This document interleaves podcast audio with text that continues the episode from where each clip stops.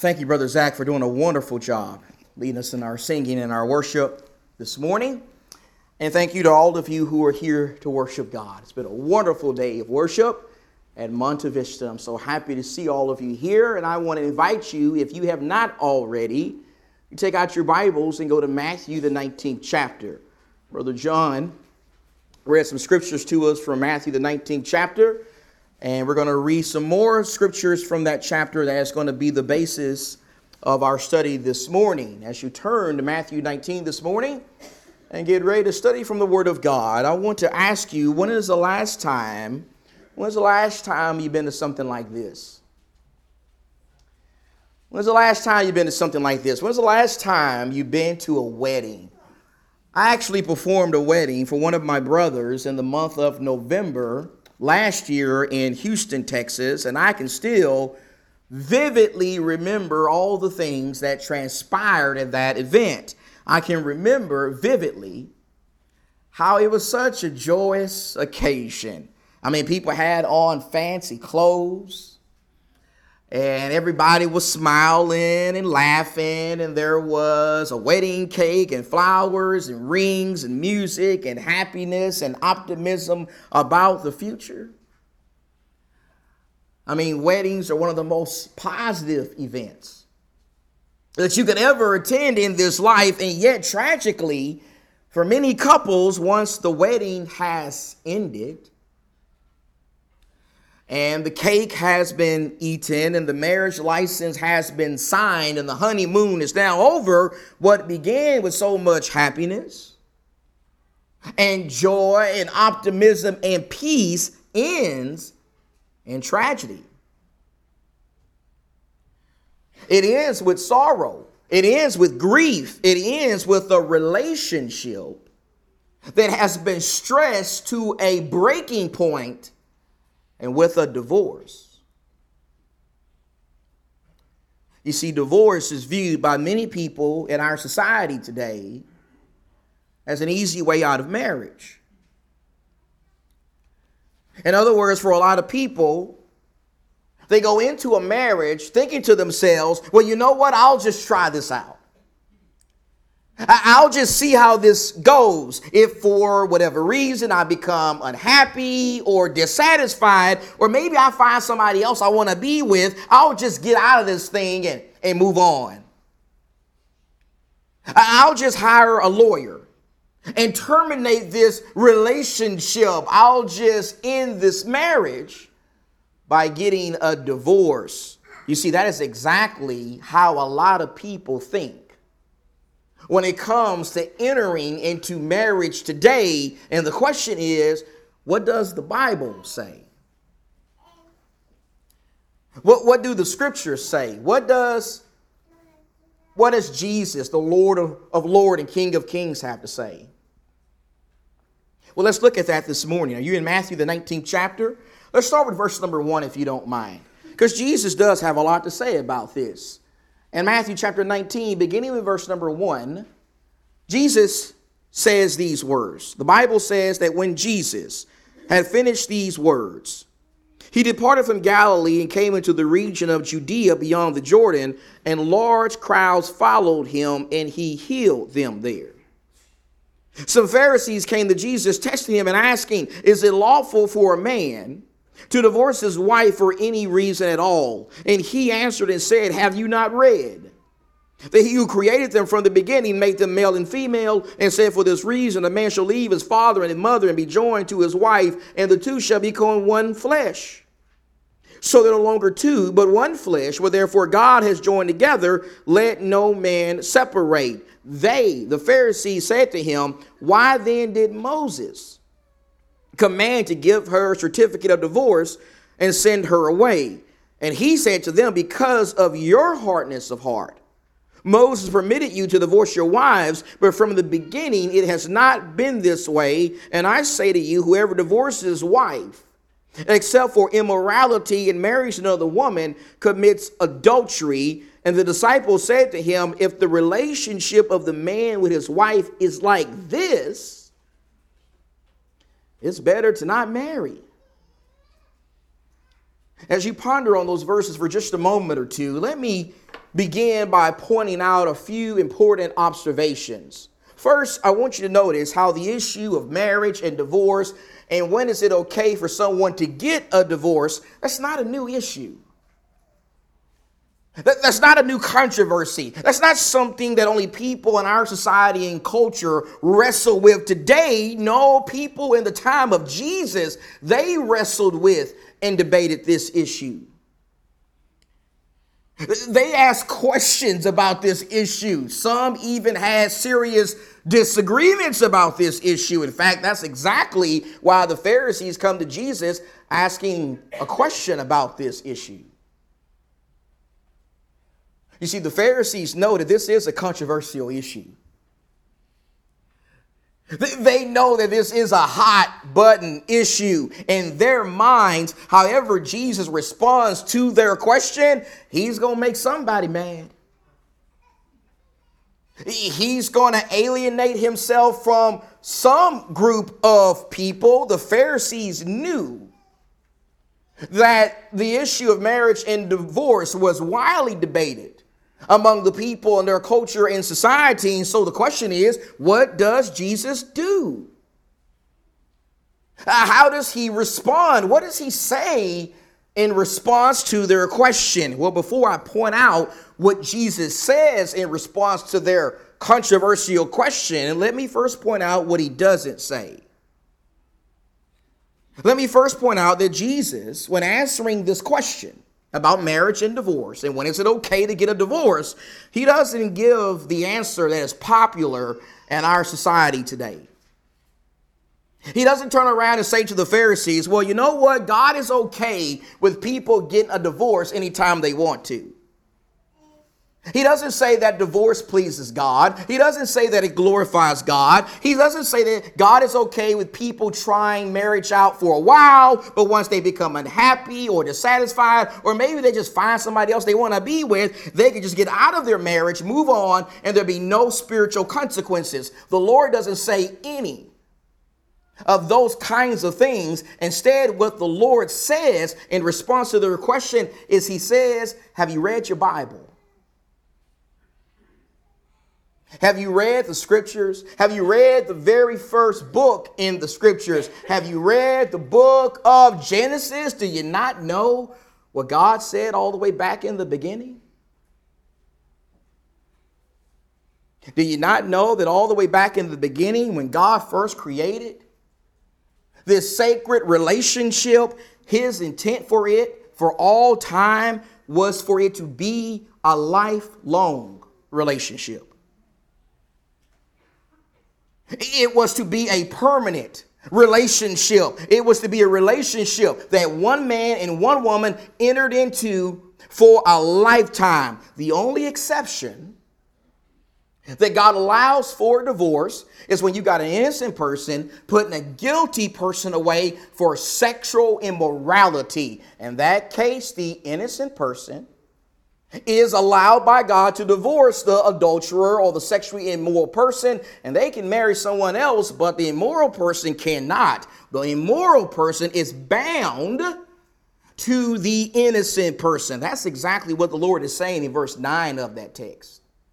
And that's also what the Apostle Paul says in Romans chapter 7, verses 1 and 2. And while the exception for divorce it's what we tend to focus on when we study this particular section of Scripture. I want to suggest to you that if you notice very carefully, that's not the main thing Jesus focuses on. That's not the main thing he harps on. That's not the main thing he emphasizes in this text. I want you to notice how out of the 10 verses, out of the 10 verses we just read together, only one of those verses is about divorce. Only one of them is about the exception that God makes for a scriptural divorce. The rest of these verses here are about marriage.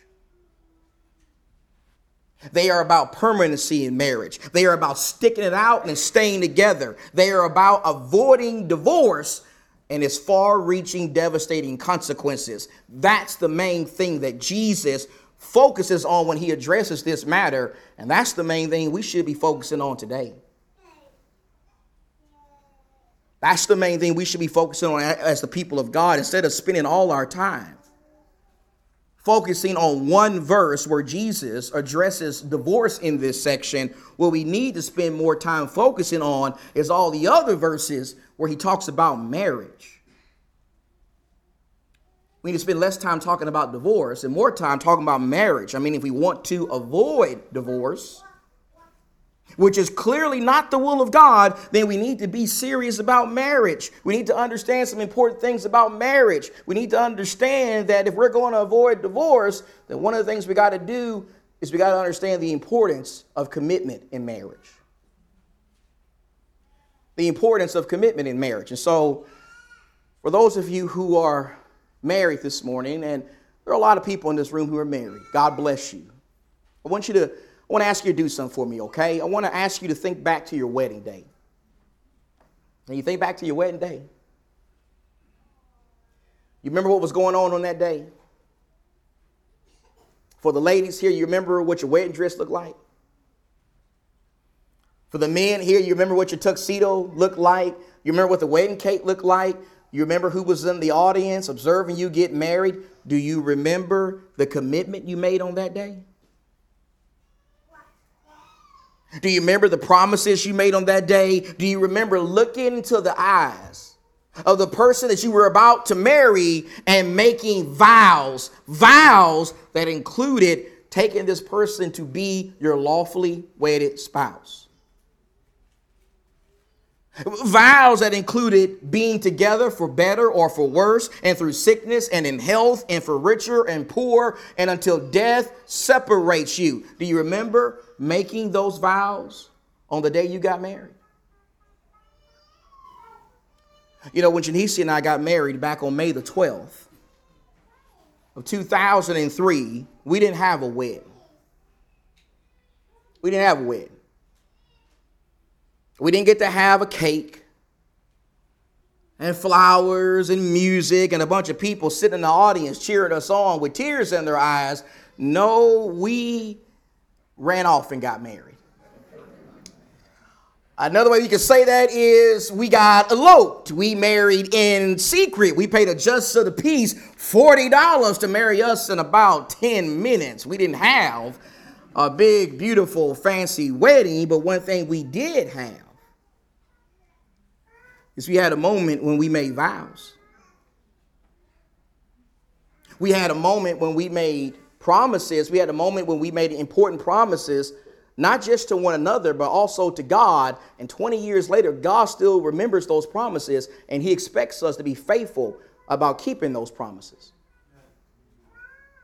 And I want to show you this in your Bible, please. I'm going to the book of Ecclesiastes, and then I'm going to go to the book of Malachi after that. But in Ecclesiastes chapter 5, in Ecclesiastes chapter 5 and in verse number 5, Solomon has something to say about this. In Ecclesiastes chapter 5 and in verse number 5, Solomon says, It is better that you should not vow than you should vow and not pay. You see the principle there? The principle of God takes vow making seriously.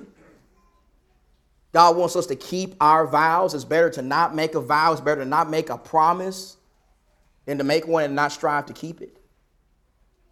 That's what Solomon says. And, and Malachi puts this in the context of marriage in Malachi chapter 2. You know, so often we, we quote verse number 16, but let's get the whole context of this. In Malachi chapter 2, remember in the time of the prophet Malachi, the people of Israel had gotten way off track. They were doing a lot of things that was not pleasing to God.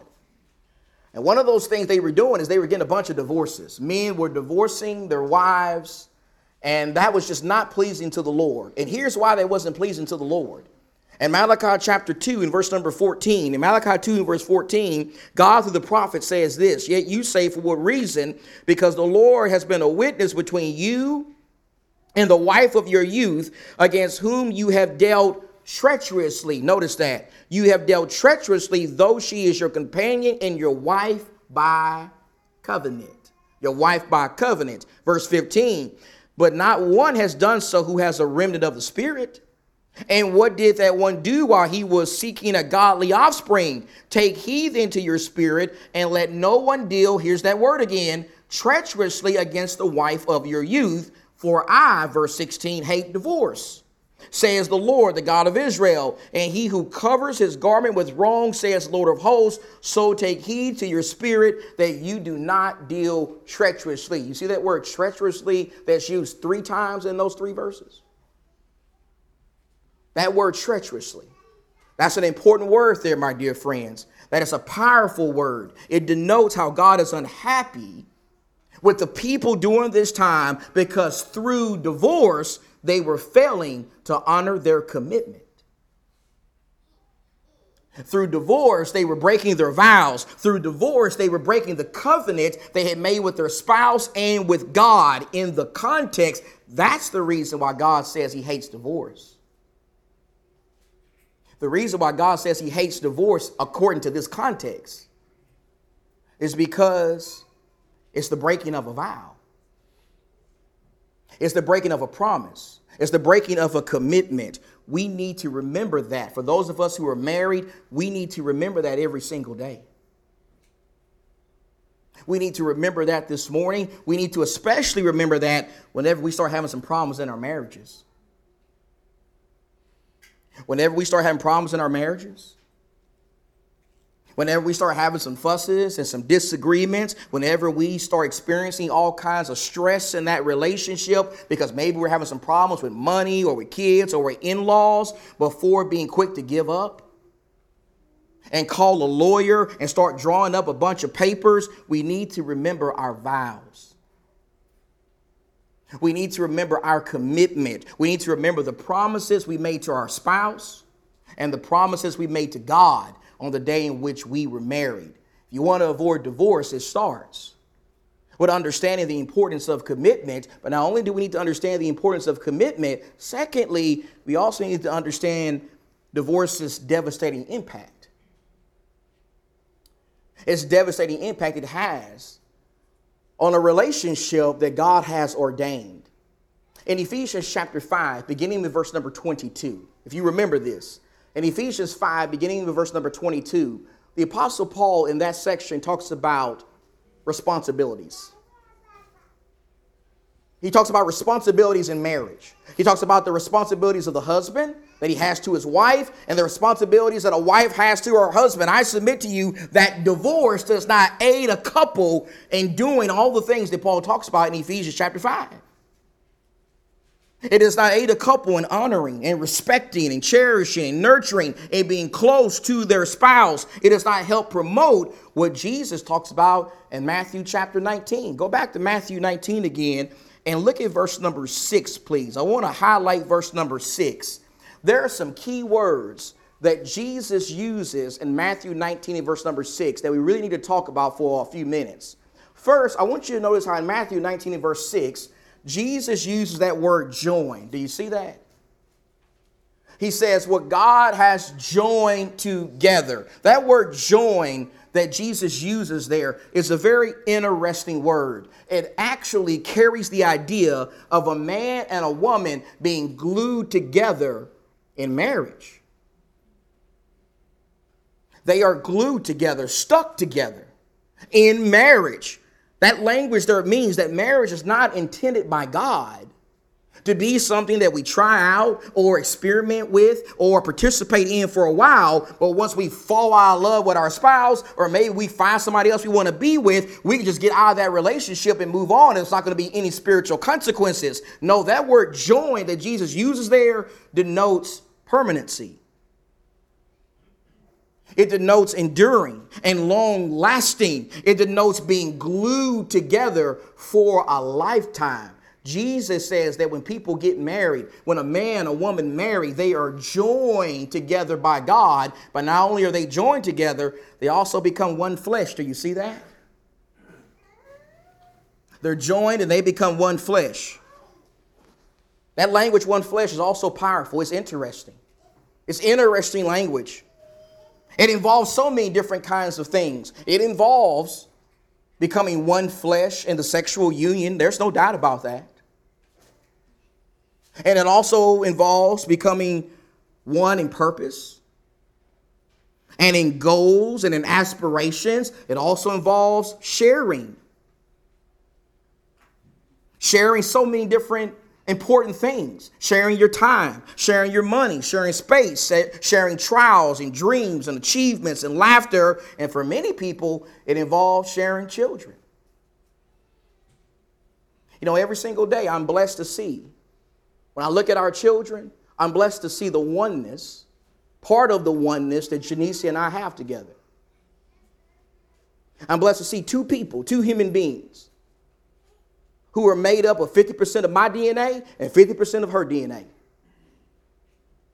They were made by both of us together. They have our eyes, our nose, our lips, our hair, our stature, our personalities. They are part of the oneness we share as a husband and a wife. Jesus says when people get married, they become one flesh. And because they had become one flesh by God, Jesus says, Let not man separate. You see that? What God has joined together, let not man separate. The Apostle Paul gives a similar thought in 1 Corinthians chapter 7.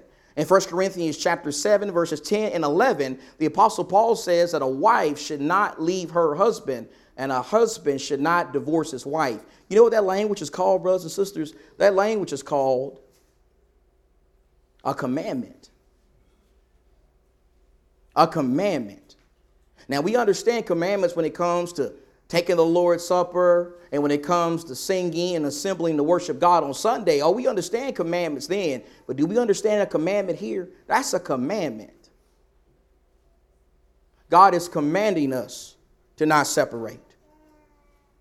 God is commanding us to not tear apart what God has put together. You know what all that means? That means that the marriage relationship is a relationship that doesn't just exist between a husband and his wife, but it also is a relationship that exists between a husband, his wife, and God. God is part of this. In fact, when a husband and a wife get married, God is the one who joins them together. God is the one that makes them one. God is the one who glues them together. And when we divorce, Jesus says we tear apart something God has put together. We tear apart something God has glued together. We make a mess of a relationship ordained by God. We make a mess. Very similar to this right here. Last night, I had um, asked my wife, because I wouldn't do it very well, to glue these two pieces of paper together. Believe it or not, but this is two pieces of paper that have been glued together. They're glued together. Looks like one, though, doesn't look like one piece of paper. It's actually two. And that's what happens when a man and a woman get married. Jesus says they're joined, they're glued together, they become one. But what's going to happen if I try to tear these two pieces of paper apart that have been glued together? That they're going to come apart all nice and neat and good? You know they're not. You know that when I tear these two pieces of paper apart that have been glued together, when I do that, I'm going to make a mess. And that's exactly what we do when we get a divorce. We tear apart something that God has glued together, and that leads to us making a mess. We need to remember that. We need to remember that all the time. We especially need to remember that whenever things start getting rocky in our marriages. Whenever we start having fusses and disagreements and arguments, and our marital relationship starts feeling a little bit strained before calling a lawyer and drawing up a bunch of papers and determining to get a divorce, we would be wise to pause and understand what we're really trying to do. We're really trying to tear apart something that God has put together. We're really trying to do something that we don't have any authority to do. We're really trying to make a mess of a relationship that God has glued together.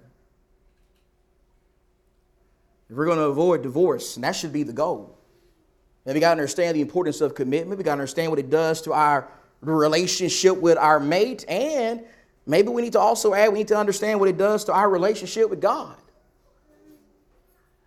We need to understand what it does to, to our souls. The reason I bring up souls here is because, and listen carefully, when it comes to a divorce, brothers and sisters, it always involves sin.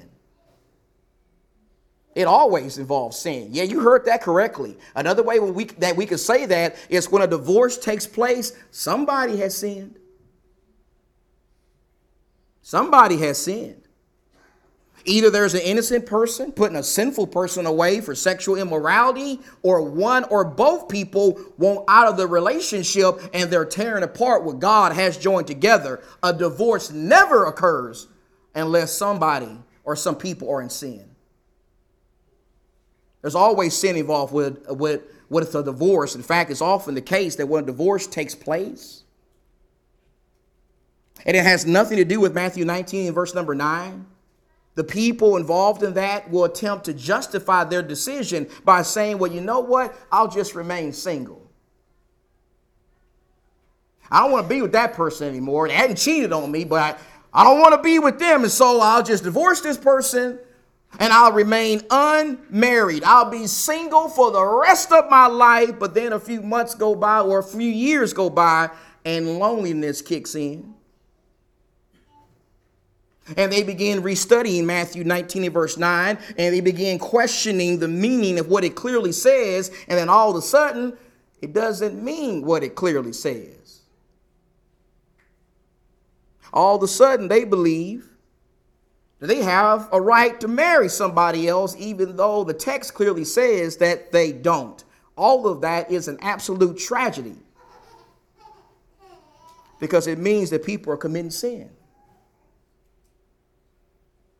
It means that people are, are involving themselves in unlawful marriages. It means that people are willing to lose their eternal souls because they're seeking earthly happiness over spiritual treasures. And Jesus has something to say about that in Matthew chapter 16. In Matthew chapter 16 and verse number 24, in Matthew the 16th chapter in verse 24, Jesus says, Jesus said to his disciples, If anyone wishes to come after me, he must deny himself and take up his cross and follow me. For whoever wishes to save his life will lose it, but whoever loses life for my sake will find it. Verse 26 For what will it profit a man if he gains the whole world and forfeits his soul? Or what will a man give in exchange for his soul? Those questions that are asked by Jesus in verse 26 are rhetorical questions. They are questions where the answer is obvious, but they're asked to to help us think. To help us think critically, to help us realize that there's nothing more important than our, than our souls. I don't care what it is, there's nothing more important than our eternal souls. No amount of earthly pleasure and, and happiness is more important than our souls. That's something we need to always remember, especially when we start having problems in our marriages whenever things start getting rocky in our marriages, whenever we start having some disagreements and some fusses and some problems, and we're, twi- and we're tempted to twist and compromise the scriptures and break our vows, we need to pause and really understand what we're going to be doing. We're going to be sinning. We're going to be dishonoring God. We're going to be violating a clear commandment of Jesus. We're going to be engaging and unlawful behavior that has spiritual consequences. We're going to damage our souls. When we tear apart what God has joined together, and maybe we need to close this lesson by just saying this. If we want to avoid divorce, we need to understand what engaging in that really demonstrates. Go back to Matthew 19 one more time because these are the scriptures that are often overlooked. And I want to give them some attention, please. In Matthew chapter 19, in verse 7, after Jesus talks about the will of God for marriage from the beginning, the Bible says in verse number 7 of Matthew 19, they, the Pharisees, said to him, Why then did Moses command in the law to give her a certificate of divorce and send her away? And he said to them, Jesus responds by saying, Because of your hardness of heart. Moses permitted you to divorce your wives, but from the beginning, going back to Genesis, it has not been this way. Notice how the Pharisees respond to what Jesus teaches from Genesis. Notice how the Pharisees don't respond to that teaching, that Bible teaching, by saying, Well, you know what, Jesus? You're right about that. That is what Genesis teaches. Genesis does talk about permanency in marriage. We should have thought about that before we came to you trying to trap you with this question. They don't say that. They don't embrace this, this Bible teaching that Jesus gives. Instead, they do like a lot of people in our time do today. They want to argue about the matter. They want to keep debating the matter. They want to know, okay, why does Moses then allow us to get divorces? That's what they want to know. They're not satisfied. They're not satisfied with God's will from the beginning. And the reason why is given in verse 8. It's in verse 8. Notice how while Moses did allow something for a time, there's no doubt about that. While Moses did allow something for a time, Jesus is teaching here that what he allowed was not God's will from the beginning. It was not God's original intent. It was not God's original purpose for marriage. God's original intent and purpose for marriage from the beginning was permanency. It was a lifelong relationship, and the only reason why God or Moses allowed what is being referenced to in verse number seven was because of their determination to reject God's plan. It was because of their stubbornness and their evil desires. It was because they had hard hearts. They had hard hearts towards the will of God for marriage. And unfortunately, a lot of people have hard hearts today, don't they? They have hard hearts just like these people had hard hearts. And the question is, what about us? What about me? What about you? Whenever we start having problems in our marriages, will we have hard hearts? Will we be stubborn? Will we rebel against the will of God? Will we break our vows and tear apart what God has glued together? Or will we be humble towards the will of God?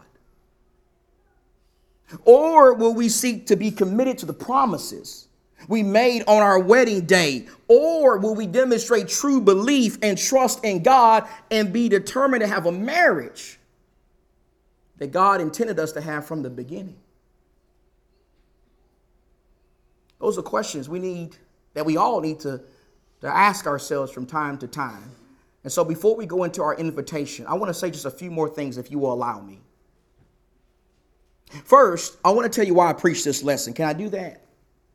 You may wonder, well, Sean, you just came back to my town. Why you come back with a lesson about divorce and, and marriage? Why are you preaching that? I'll tell you why I'm preaching this lesson. I'm preaching it for a couple of different reasons. First, I'm preaching this lesson because it was requested. It was requested by a member of this congregation, and I like to honor requests from time to time from members of the congregation. But secondly, I'm also preaching this lesson because it's needed. It's needed. While it is not a lesson I get excited to preach, believe me, I didn't get up this morning excited to preach about divorce. As a preacher, my job is not to just preach about the things I want to preach about. I got to tell you the whole counsel of God. I got to give you everything God has to say. That even includes preaching on a topic like this from time to time. And so I want to say that to you. But secondly, I want to say something to the people who have been through this. For those of you who are at Monte Vista here, or if you're visiting with us this morning, but if you're a member of Monte Vista, especially, please know something that if you've gone through divorce, and some of you have, I want you to know that I, by no means, intended to hurt you with this lesson. I, by no means, intended to bring you pain and grief and put salt on an open wound. I hope you know me well enough by now, after four and a half years, to realize that I love you. I care about you. And the reason why I preach this lesson is because I want to help other people here avoid experiencing the pain that you have experienced, maybe beyond your control. And so I didn't want to bring you any pain. Please believe me, I love you, but I have to preach this kind of stuff from time to time. It's in the Bible. And to the unmarried people here, I hope you'll take away from this lesson that marriage is serious business. If you want to get married one day, understand that's a huge commitment. A commitment that God intends to last for a lifetime. And that's why I'm going to close with verse number 10 of Matthew 19. Because after Jesus gives this powerful teaching about marriage and divorce, in verse number 10 of Matthew 19, it says, The disciples said to him, If the relationship of the man with his wife is like this, it's better to not marry. The disciples get it, don't they? They don't say to Jesus, Well, after all that teaching you gave Jesus, I think you're saying it's okay to get a divorce anytime we want to. I, think you're saying that we can divorce our wives if we don't like their cooking anymore, or, or if we find somebody else. They don't say that, do they? Instead, they say, Whoa, whoa, whoa. We need to be careful with this. We need to be careful getting into marriage because that's a serious commitment. The disciples get it, and we need to get it. We need to understand that getting into a marriage is a very important commitment but it's not the most important commitment. It's not the most important relationship. You see, you don't have to get married in order to go to heaven. There are a lot of servants of God in the Bible who were never married. The Apostle Paul wasn't married, John the Baptist, and many others. But you do have to be a servant of God. You do got to be married to Jesus spiritually. You got to be part of the bride of Christ. And if that's something you need this morning, if you want to be part of the bride of Christ and you're not, you can do that in the next two minutes. If you're willing to confess your faith in Christ and repent of your sins and be baptized into Jesus for the remission of your sins, the Lord will add you to his church, wash away your sins, make you part of his bride, which is the church. You can leave here right with the Lord, or if you're here this morning and you are part of the bride of Christ, but you haven't been living faithful to Jesus. If you want to repent and have us pray with you and pray for you, we'll be more than happy to do that. If there's anyone here this morning who needs to make right the most important relationship you could have in life, and that's a relationship with Jesus, come to the front right now. Let's stand. Let's